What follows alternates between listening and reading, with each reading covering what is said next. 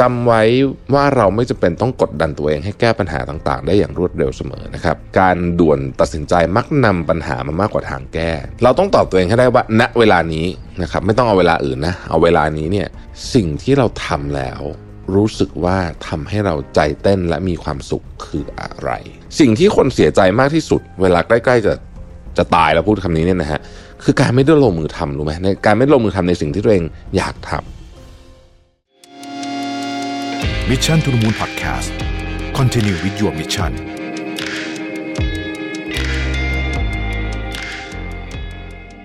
ค้นหาและตั้งค่าความสมดุลในแบบของคุณเอง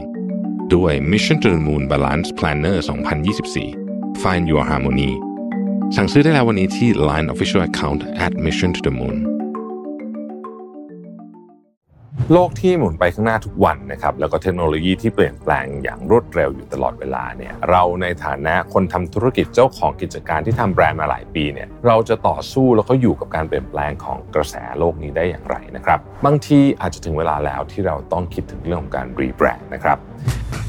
กับคอร์สเรียนสดแบบ On-Site Rebranding for Entrepreneurs สร้างโอกาสใหม่ให้แบรนด์เดิมสำหรับคนทำธุรกิจนะครับ รุ่นนี้เป็นรุ่นที่ 3 แล้ว กับเนื้อหาฉบับอัปเดตล่าสุด ถ่ายทอดจากประสบการณ์ตรงของการรีแบรนด์สีจันของผม ที่ทั้งคัดทั้งเคี่ยวจนได้องค์ความรู้สุดเข้มข้นนะครับ สามารถสมัครและอ่านรายละเอียดเพิ่มเติมได้แล้ววันนี้ที่เว็บไซต์ missiontothemoon.co หรือ line oa at mission to the moon แล้วพบกันนะครับ วัสดีครับยินดีต้อนรับเข้าสู่ Mission to the Moon Podcast นะครับคุณอยู่กับประวิทยานุสาหะครับ วันนี้ไม่ต้องแปลกใจนะฮะที่แต่งตัวดีเป็นพิเศษเดี๋ยวมีนัดนะฮะก็เลยก็เลยชุดอาจจะดูเป็นทางการสักนิดหนึ่งนะครับ ก่อนเริ่มเลยเนี่ยนะฮะก็นี่ก็เข้าใกล้วันท้ายๆในการสั่ง Pre-sale นะครับของ Planner ของเราในปีนี้แล้วนะครับปีนี้เรามี 4 สีนะครับมีสีหนึ่งใกล้หมดแล้วด้วยนะครับ เพราะฉะนั้นใครที่อยากจะจับจอง Planner ของเรานะครับตอนนี้ยังเป็นราคาพิเศษอยู่นะครับ แล้วก็ต้องบอกว่าเราตั้งใจทำ Planner มากๆนะฮะแบบตั้งใจจริง ๆ เป็นงานใหญ่ที่สุดของทีมงาน Mission to the Moon ทุกปีเลยนะฮะเป็นธรรมเนียมเลยก็ว่าได้นะครับ สามารถจับจองกันได้นะครับ ซื้อฝากเพื่อนซื้อฝากหัวหน้าซื้อฝากลูกน้องก็จะเป็นของขวัญที่ดีทีเดียวนะครับสำหรับ Planner 2024 ปีนี้เรามีเป็น theme Balance Planner นะฮะก็จะมีเรื่องที่เกี่ยวข้องกับการ balance ชีวิตต่างๆนานาซึ่งใครอยากดู feature เนี่ยเรามีคลิปหนึ่งเราทำไว้นะฮะสำหรับเรื่องนี้ด้วยนะครับ วันนี้เป็นตอนที่อยากจะชวนหลายท่านทุกท่านมาคอมเมนต์กันเนี่ยนะครับ เราก็จะมีการแจกรางวัลนะฮะวันนี้เป็นจะแจกกันแดดของศรีจันทร์ทั้ง 4 สูตรเลยนะฮะทั้ง 4 สูตรเลยเนี่ยนะครับ ให้ทุกท่านที่รับฟังใน YouTube นะครับเพียงกดไลค์และคอมเมนต์เข้ามานะครับคอมเมนต์คอมเมนต์เข้ามาในหัวข้อของเราในวันนี้เนี่ยนะฮะแล้วก็อย่าลืมติดแท็ก MTTM ย่อมาจาก Mission to the Moon นะ MTTM นะครับ เดี๋ยวสมมูลนะครับจะคัดเลือก 5 รางวัล แล้วก็ประกาศผลสัปดาห์หน้าทาง YouTube Community นะครับใครงงว่าสมมูลคือใครนะฮะเดี๋ยวทีมงานขึ้นรูปสมมูลให้ดูหน่อยขึ้นเนี่ยขึ้นเนี่ยเนี่ยเนี่ยคนนี้คือสมมูลนะฮะคือแอดมินของเรานั่นเองนะครับโอเคอะวันนี้นะครับเราจะมาคุยกันถึงเรื่องการค้นหาการเดินทางของชีวิต อย่างที่ผมพูดในพอดแคสต์หลาย ๆ ตอนช่วงนี้ว่า ช่วงเนี้ยเราได้รับข้อความใน inbox นะครับ เกี่ยวกับเรื่องความเหนื่อยความเครียดอะไรแบบนี้เยอะนะฮะเราก็เลยทำคอนเทนต์ที่ออกมาในแนวของการฮิวใจซะเยอะนิดหนึ่งนะครับ ก็เชื่อว่าหลายคนคงเคยได้ยินนะฮะว่าชีวิตคือการเดินทางนะครับ แต่ไม่มีใครบอกว่าเส้นทางที่เราเดินอยู่นี่ถูกหรือเปล่าคือมันบอกไม่ได้จริงๆนะมันมันเป็นเรื่องของแต่ละคนแต่ละปัจเจกนะครับ เมื่อถึงทางแยกก็ไม่มีใครมาการันตีเนาะว่าเราควรจะไปทางไหนนะครับ เราเนี่ยจริง ๆก็มีโอกาสที่จะไปในทางที่ผิดได้เหมือนกัน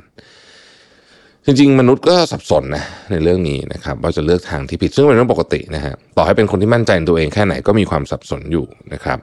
ที่สำคัญสถานการณ์เนี่ยนะฮะและความซับซ้อนของปัญหาเนี่ยในบางช่วงเวลาเนี่ยจะทำให้เราเนี่ยตัดสินใจได้ยากขึ้นไปอีกด้วยนะครับ อย่างเช่นช่วงที่มันมีการเปลี่ยนแปลงเยอะๆนะฮะซึ่งบางปัจจัยมันก็ไม่ได้เกี่ยวกับเราอะแต่มันมันไม่ได้เกี่ยวตรงๆแต่มันก็เกี่ยวอยู่ดีนะครับ เช่นช่วงนี้นะฮะโลกวุ่นวายอย่างเงี้ยนะฮะมันก็จะเป็นปัจจัยที่ ต้องทำให้เราคิดว่าเราเราจะเอาอยัางไงกับเรื่องของชีวิตดีนะครับ ยกตัวอย่างเช่น หากเราต้องตัดสินใจในเรื่องที่กระทบกับคนอื่นนะเราก็จะพยายามตัดสินใจแบบรอบคอบมากๆ หรือหากเราอยู่ในช่วง 40 ขึ้นไปเป็น midlife crisis เนี่ยนะฮะก็จะมีอาการวิตกกังวลกว่าวัยอื่น เพราะว่ามันรู้สึกได้ว่าเวลาเหลือไม่เยอะแล้ว มันมีงานวิจัยชิ้นหนึ่งนะผมเคยอ่านใน Wall Street Journal บอกว่า คนที่เป็น midlife crisis เนี่ยมักจะเครียดในช่วงก่อนหรือหลังตัดสินใจนะครับ ก็ทำให้การตัดสินใจเนี่ยยิ่งยากขึ้นไปอีกบางครั้งเนี่ยหลายหลายคนก็เลยไม่กล้าตัดสินใจก็เลยอยู่แบบเดิมดีกว่านะครับ ซึ่งการไม่ตัดสินใจก็เป็นการตัดสินใจประเภทหนึ่ง แล้วก็การตัดสินใจชุดนี้เนี่ยหรือครั้งนี้เนี่ยมันส่งผลต่อชีวิตที่เหลืออยู่อย่างมหาศาลเลยทีเดียวนะครับ ทีนี้ อะไรล่ะที่จะช่วยให้เราตัดสินใจในเรื่องสำคัญได้ดีขึ้นนะครับคำตอบคือความเข้าใจในเส้นทางที่เรากำลังจะเลือกนะฮะวันนี้เนี่ยผมอยากจะมาชวนคุยแล้วก็แชร์เทคนิคดีๆ ที่ผมไปเจอมานะครับมันมีบทความอันหนึ่งในเว็บไซต์ Everyday Power นะครับชื่อว่า five steps to identify what to do next in life นะครับผู้เขียนเนี่ยคือคุณ Sarah Well นะฮะ ก่อนเราจะไปดูขั้นตอนการตัดสินใจทั้ง 5 ข้อเนี่ยผมอยากจะยกข้อความในบทความที่น่าสนใจนะครับสักนิดหนึ่งนะครับมาชวนคุยกัน ในบทความนี้เขาบอกว่า other people may change and reinvent themselves multiple times throughout life นะฮะ no one way is better than another นะฮะผู้คนอาจเปลี่ยนแปลงและประกอบสร้างตัวตนขึ้นมาใหม่หลายครั้งในชีวิตนะครับ จึงอาจจะกล่าวได้ว่าไม่มีทางเลือกใดดีกว่าอีกทางหนึ่งทำไมก็ถึงพูดอย่างนั้นนะฮะคุณซาร่าเนี่ยเขากล่าวถึงสิ่งที่ เราต้องรู้ตัวเวลาตัดสินใจนั่นก็คือสถานการณ์รอบตัวนะครับ แล้วเมื่อถึงเวลานั้นเนี่ยเราจะรู้เองว่าเนี่ยเป็นจุดเปลี่ยนของชีวิต แล้วก็รู้ว่าควรจะเลือกอะไรเพื่อสิ่งที่ดีที่สุดนะครับเอาละเรามาดูกันนะครับว่า 5 ขั้นตอนที่จะช่วยเวลาให้เราตัดสินใจได้ดีขึ้นเนี่ยมีอะไรบ้างนะครับ ข้อแรกเนี่ย มันเป็นการเหมือนขอ time out หรือว่าขอเวลานอกนะครับ ถ้าเกิดว่าคุณอยู่ในภาวะสับสน ไม่รู้จะทำยังไงดีกับชีวิตที่กำลังเผชิญอยู่เรื่องยากลำบากที่กำลังเผชิญอยู่เนี่ย สิ่งที่คุณควรทำอย่างแรกเลยเนี่ยนะครับ คือต้องปล่อยหรือถอยออกจากปัญหานั้นก่อนนะครับ ให้ตัวเองได้พักสักครู่หนึ่งนะฮะแล้วก็ตัดเรื่องที่ยังไม่จำเป็นออกไปก่อนนะครับ เช่นเลื่อนงานบางอย่างที่มันยังไม่ต้องส่งหรือว่าโปรเจกต์บางอย่างที่ยังไม่ต้องทำนะฮะหรือที่บางอย่างที่มันยังไม่ต้องไปคนบางอย่างที่ยังไม่ต้องเจออะไรอย่างเงี้ยนะฮะ รวมไปถึงปัญหาบางอย่างที่เราต้องแก้แหละ แต่มันยังไม่ได้ด่วนขนาดนั้น เพราะว่า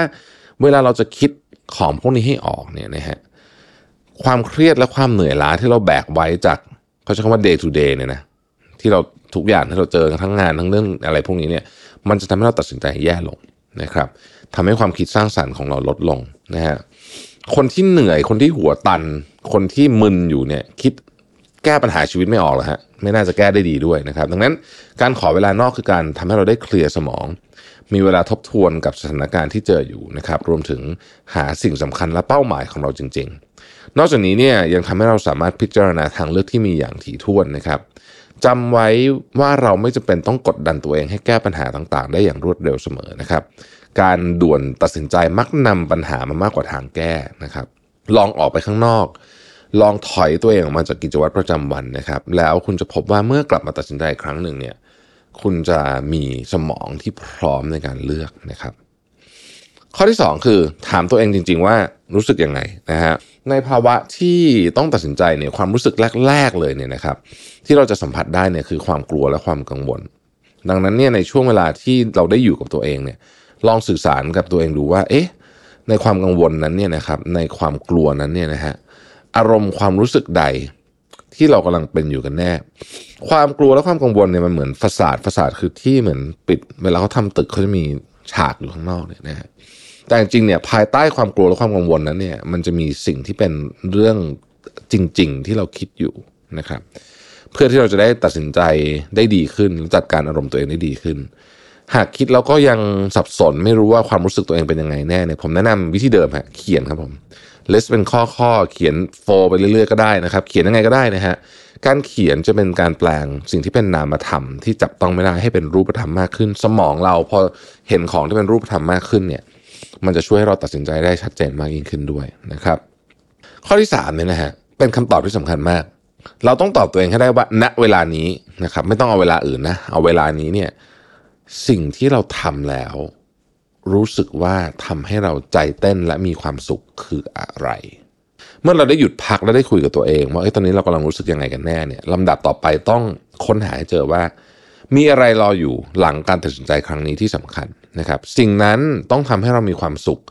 และไม่เบื่อที่จะทำและผมแถมมาต้องใจเต้นนิดๆด้วยนะครับพูดง่ายๆว่า อะไรที่เราทำแล้วมันมีมีความรู้สึกว่าชีวิตมีความหมายนะฮะจริง ๆ มันแค่นี้เองเลยจริงๆนะ นะฮะขั้นตอนนี้อาจจะสำคัญมาก ๆ เลยนะครับสำหรับ first jobber นะครับเพราะว่าเด็กจบใหม่เนี่ยเริ่มงานแรกในชีวิตใช่ไหมถ้าได้ลองออทำงานระหว่างเรียนหรือทำกิจกรรมนู่นนี่ต่าง ๆทำงานพาร์ทไทม์หรือลองทำอะไรก็ได้เนี่ยนะฮะบางทีเนี่ยเราจะเริ่มเห็นแล้วว่าเราเป็นคนสไตล์ไหนเราชอบอะไร มันจะเลือกเส้นทางเดินชีวิตได้ดีขึ้นนะครับ การจะหาเรื่องพวกนี้เนี่ยนะฮะ กระบวนการอันหนึ่งที่สำคัญก็คือการได้ลองเยอะๆไม่ว่าจะอยู่วัยไหนก็ตาม แต่ว่าช่วงช่วง first jobber เนี่ยสำคัญ เพราะว่ามันจะอยู่กับเราไปสักพักหนึ่งนะครับ แต่ถ้ายังหาไม่เจอไม่เป็นไรนะครับ ก็ลองทำงานอดิเรกทำกิจกรรมที่ชอบ ถ้ายังคิดไม่ออกอีก ก็ให้ลองทำสิ่งใหม่ๆ เช่น เดินทางนะครับการเดินทางเป็นสิ่งที่ดีนะฮะการเดินทางเนี่ยทำให้เราไปได้ค้นพบอะไรบางอย่าง แล้วอาจจะเป็นการเดินทางในไปในวิธีการที่เราไม่ไม่คุ้นเคยและอาจจะไม่ อาจจะไม่ใช่วิธีการปกติที่เราไป เช่นเดินทางคนเดียว ถ้าเรามีไอเดียอยู่เต็มหัว รู้สึกฟุ้งซ่านจัดการไม่ได้นะครับ อีกวิธีหนึ่งที่ดีก็คือว่า ลองไปเล่าเรื่องนี้ขอคำแนะนำจากคนที่เขาเคยผ่านมาก่อนและไว้ใจนะครับ ฟังคำแนะนำของเขาดูขอย้ำแค่ฟังนะฮะอย่าเอามาตัดสินใจของเราเพราะมันทางเลือกแต่ละคนมันไม่เหมือนกันนะครับ คนที่ต้องรับผิดชอบผลของการเลือกเนี้ย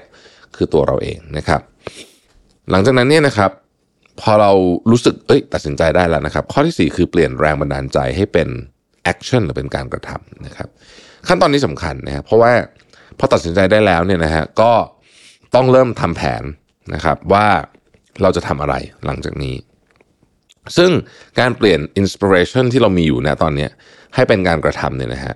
ไม่ง่ายนะคือมันจะต้องมีวินัยจะต้องทำอย่างต่อเนื่อง ต้องมีการวางแผน ต้องมีการลองผิดลองถูก สิ่งที่ผมชอบใช้ก็คือ คำว่า feedback loopือคุณต้องลองทำในนิดนึงก่อน เสร็จแล้วคุณต้องหาวิธีการเอา feedback มาให้ได้ว่ามัน work หรือไม่ work ยังไงนะครับ ถ้าถึงตอนนั้นเรายังไม่แน่ใจว่าเราตัดสินใจถูกต้องหรือเปล่าลองวนกลับไปที่ขั้นแรกก็คือลองไปพักก่อนนะฮะแล้วลองเริ่มใหม่ดูนะครับ ขั้นตอนนี้จะช่วยให้เราสามารถหาสิ่งที่เราต้องการจริง ๆ ได้ และข้อที่5นะครับ ยอมรับในสิ่งที่เกิดขึ้นนะฮะเมื่อเริ่มลงมือทำแล้วเนี่ยถ้ากับเราต้องเตรียมยอมรับผลการตัดสินใจของมันทุกการตัดสินใจ ทุกการเปลี่ยนแปลงทำให้เรากลัว แต่จะติดกระดาษความกลัวนะฮะซึ่ง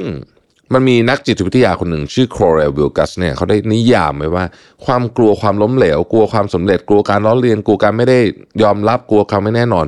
ความกลัวพวกนี้เนี่ยนะฮะมันจะเป็นกำแพงที่ใหญ่มากที่จะทำให้เราไปไหนไม่ได้ วิธีการออกจากความกลัวทำยังไง นะครับวิธีการออกจากความกลัวเหมือนกับตอนที่เรา ถ้าใครยังจำได้ตอนเด็กๆเวลาโดดลงน้ำหรือว่าลงไปว่ายน้ำครั้งแรกๆถามว่ากลัวไหมกลัวนะฮะแต่ว่ามันเป็นความรู้สึกเดียวกันนะฮะคือมันเป็นแค่ความกลัวในช่วง และมันมันเป็นธรรมดาของมนุษย์ที่จะต้องมีความรู้สึกนี้อยู่เพราะมันจะปกป้องเราจากเรื่องที่อันตรายนะครับ แต่ว่าไม่ใช่ทุกอย่าง ที่ความกลัวปกป้องเราแล้วจะดีเนาะเอาผมจริงๆไม่ต้องอะไรมากนะแค่เราจะอาบน้ำเย็นมากๆนะฮะหรือว่าลงไปในน้ำร้อนมากๆ เช่น ลงไปในออนเซ็นเนี่ยร่างกายเราก็กลัวนะเอาจริงๆแล้วนะฮะคือธรรมชาติเนี่ยสร้างความกลัวมา ให้เป็นสัญญาณไม่ใช่ให้เราไม่ทำนะครับ แต่ให้เราตระหนักก่อนว่าเฮ้ยไอ้ที่จะทำเนี่ยมันไม่ได้เป็นภัยอันตรายกับเราใช่ไหมนะครับถ้าเราเข้าใจว่ามันคือสัญญาณแค่เนี้ย เราก็จะหลุดจากความกลัวได้ง่ายขึ้นนะครับ ถ้าคุณคิดว่าคุณตัดสินใจถี่ถ้วนแล้วประเมินความเสี่ยงแล้วนะฮะถึงแม้มันอาจจะพลาดไปบ้างนะก็ไม่เป็นไรนะครับ นอกจาก5เทคนิคแล้วเนี่ยผมขอเสริมประสบการณ์ส่วนตัวนะฮะสิ่งหนึ่งที่ช่วยมากเลยว่าจะเลือกทางไหนทางหนึ่งได้ดี คือการหาข้อมูลประกอบนะครับ ข้อมูลประกอบมาจากไหนบ้างนะครับ อันที่ดีที่สุดเลยคือคุยกับคนที่เขาเคยทำมาแล้ว อันนี้คือดีสุดนะฮะอ่านหนังสือก็ได้นะครับ เรียนรู้จากความผิดพลาดของเราหรือคนอื่นก็ได้นะครับ การได้อ่านหนังสือของคนที่ฉลาดมากๆ หรือคนที่เก่งมากๆเนี่ยบางทีเนี่ยมันทำให้เราสะท้อนกลับมาเห็นตัวเองนะว่าอ๋อปัญหาของเราเนี่ยมันควรจะต้องถูกทำประมาณนี้แหละในการจัดการหรือว่าในการเลือกนั่นเองนะครับการนำความผิดพลาดในอดีตมันเป็นบทเรียนไม่ใช่เรื่องน่าอายนะความผิดพลาดเป็นเรื่องธรรมดานะครับแล้วก็ถ้าเกิดว่าเราไม่เคยมีความผิดพลาด เราไม่รู้หรอกว่าจะรับมือกับปัญหาได้ยังไงในอนาคตนะครับสิ่งที่คนเสียใจมากที่สุด เวลาใกล้ๆจะจะตายแล้วพูดคำนี้เนี่ยนะฮะคือการไม่ได้ลงมือทำรู้ไหมในการไม่ลงมือทำในสิ่งที่ตัวเองอยากทำ นะครับ สิ่งที่ผมอยากย้ำเกี่ยวกับเรื่องนี้คือเมื่อตัดสินใจลงไปแล้ว เราต้องมั่นใจในทางที่เราเลือก เพราะถ้าเราไม่มั่นใจเราจะแบบแบบไปก็ไม่ไปเดินเดินหน้าก็ไม่เดินถอยก็ไม่ถอยไม่ดีนะครับ แต่มั่นใจแค่ไหนก็ต้องเตรียมแผนรับมือไว้นะครับ เพราะอย่างที่ชาร่าเขากล่าวในบทความเขาบอกว่าไม่มีเส้นทางไหนดีไปซะทั้งหมดหรอกนะฮะมันมีแต่เส้นทางที่ดีที่สุดณขณะที่เราตัดสินใจเท่านั้นนะครับ หากเกิดอะไรขึ้นมาก็อย่าโทษตัวเอง อย่าโกรธที่ตัดสินใจพลาดนะครับ สิ่งที่เราควรทำคือโอบรับทุกความผิดพลาดมันเป็นบทเรียนหาวิธีแก้ไขก้าวต่อไปนะครับ แล้วก็อย่าลืมว่าคุณยังมีคนรอบข้างที่เป็นกำลังใจให้คุณอยู่เสมอๆนะฮะถือว่าทุกการตัดสินใจเป็นบทเรียนแล้วกันนะครับ ถ้าเกิดว่ามันผิดไม่เป็นไรนะฮะถ้าเกิดว่ามันถูกก็ถือว่า เอ้ย เราทำได้ดีนะครับ แล้วก็ชีวิตจริงก็คือว่าเราอะจะไม่ได้ตัดสินใจถูกไปเสมอหรอกนะฮะมันก็จะมีที่ผิดบ้าง แต่ทุกครั้งที่ผิดเนี่ยก็จะทำให้เราเรียนรู้ แล้วก็ตัดสินใจได้ดีขึ้นในครั้งต่อไปถี่วนมากขึ้นนะครับแล้วเราจะมีความสบายใจมากขึ้น และความกลัวในการตัดสินใจอะไรต่างๆ เนี่ย มันจะลดลงเพราะท้ายที่สุดเราจะพบว่า เฮ้ย ไม่ว่าจะทำอะไรขึ้นมาเนี่ยนะ เดี๋ยวมันก็มีทางไปของมันได้นะครับ